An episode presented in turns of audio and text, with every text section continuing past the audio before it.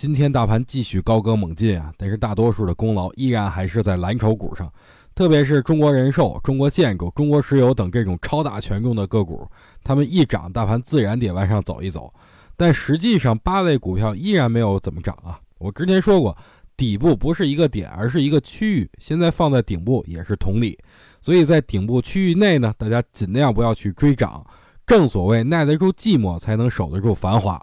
今天呀，期货这边黑色系商品集体大涨，如铁矿石啊、什么螺纹钢啊、焦炭呀、热卷板啊等均是涨停的。这叫下跌后的反攻啊！这让追涨杀跌的人来回来去的挨嘴巴。